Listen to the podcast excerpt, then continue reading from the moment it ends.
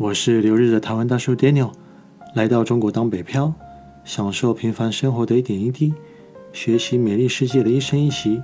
这个播客是我的不认真生活笔记。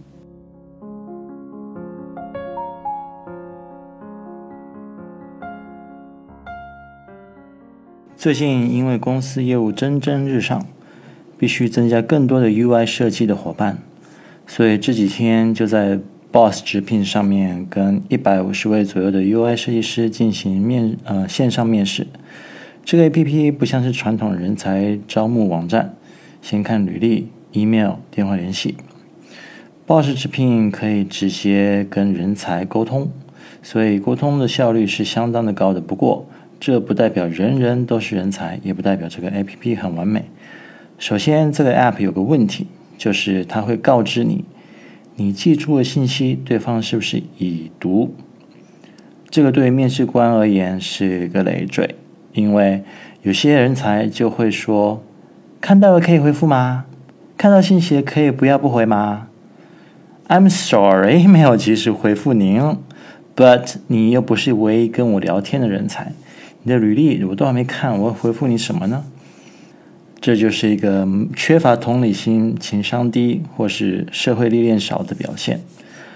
问了离职原因、通勤的距离、对项目是否感兴趣等跟设计没有相关的话题之后，就开始看各位人才的作品了。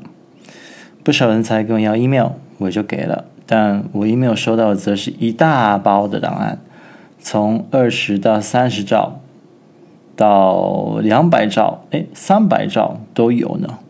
为了看作品，我还是很有耐心的下载这些巨大的档案，一个一个打开。档案里有好几个档案夹，这些档案夹里面还有档案夹。为了看一个设计师的所有设计，花的时间还真不少。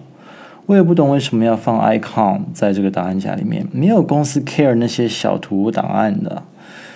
还有压缩档的名称就是个作品或作品集，没有设计师的名字。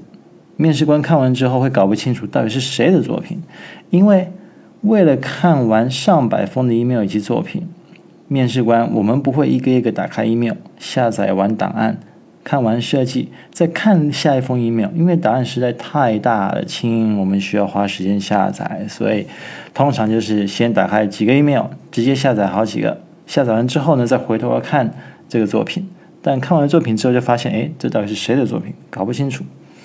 好的，聪明一点的人才会给一个 PDF，最大也大概就是二十兆左右吧，不过大多都在十兆以内。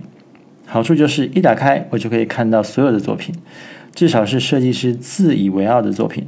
好，问题来了，我们找的是 UI 设计师，那你放那么多平面设计干嘛呢？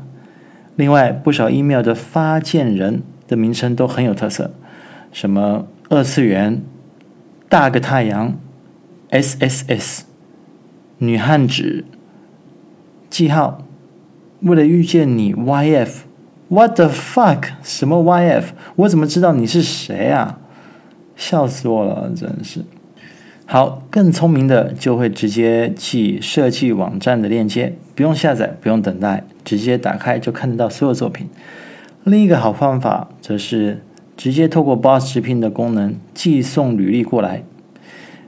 我看到这个履历的时候呢，上面有这人才的自我介绍，也有作品的链接，但美中不足的是，这履历上面的作品链接无法直接点击，我还要自己打开或是下载之后才可以 copy and paste。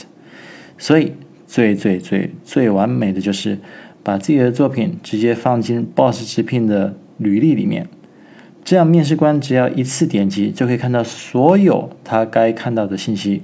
很意外的，这么做的设计师不到五 percent 吧？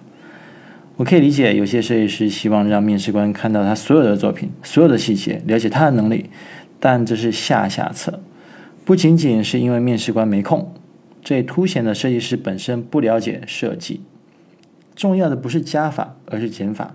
核心在于了解用户，也就是面试官关心的重点，并凸显出自己的设计优势。档案名称、email 标题、发件人名称都需要着重在让面试官记得自己的这个要点上。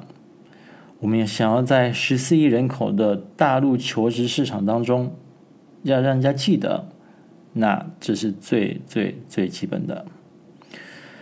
或许你觉得这个与实战的设计能力没有什么相关，但 surprisingly，做到这一点的设计师的作品看起来都还真不错。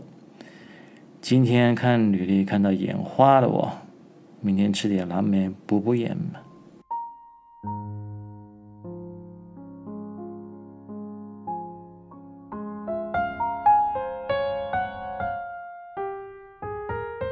人生不过是一场戏。我的播客也只不过是一场秀，不需要认真的听，但记得要认真的睡哦。晚安。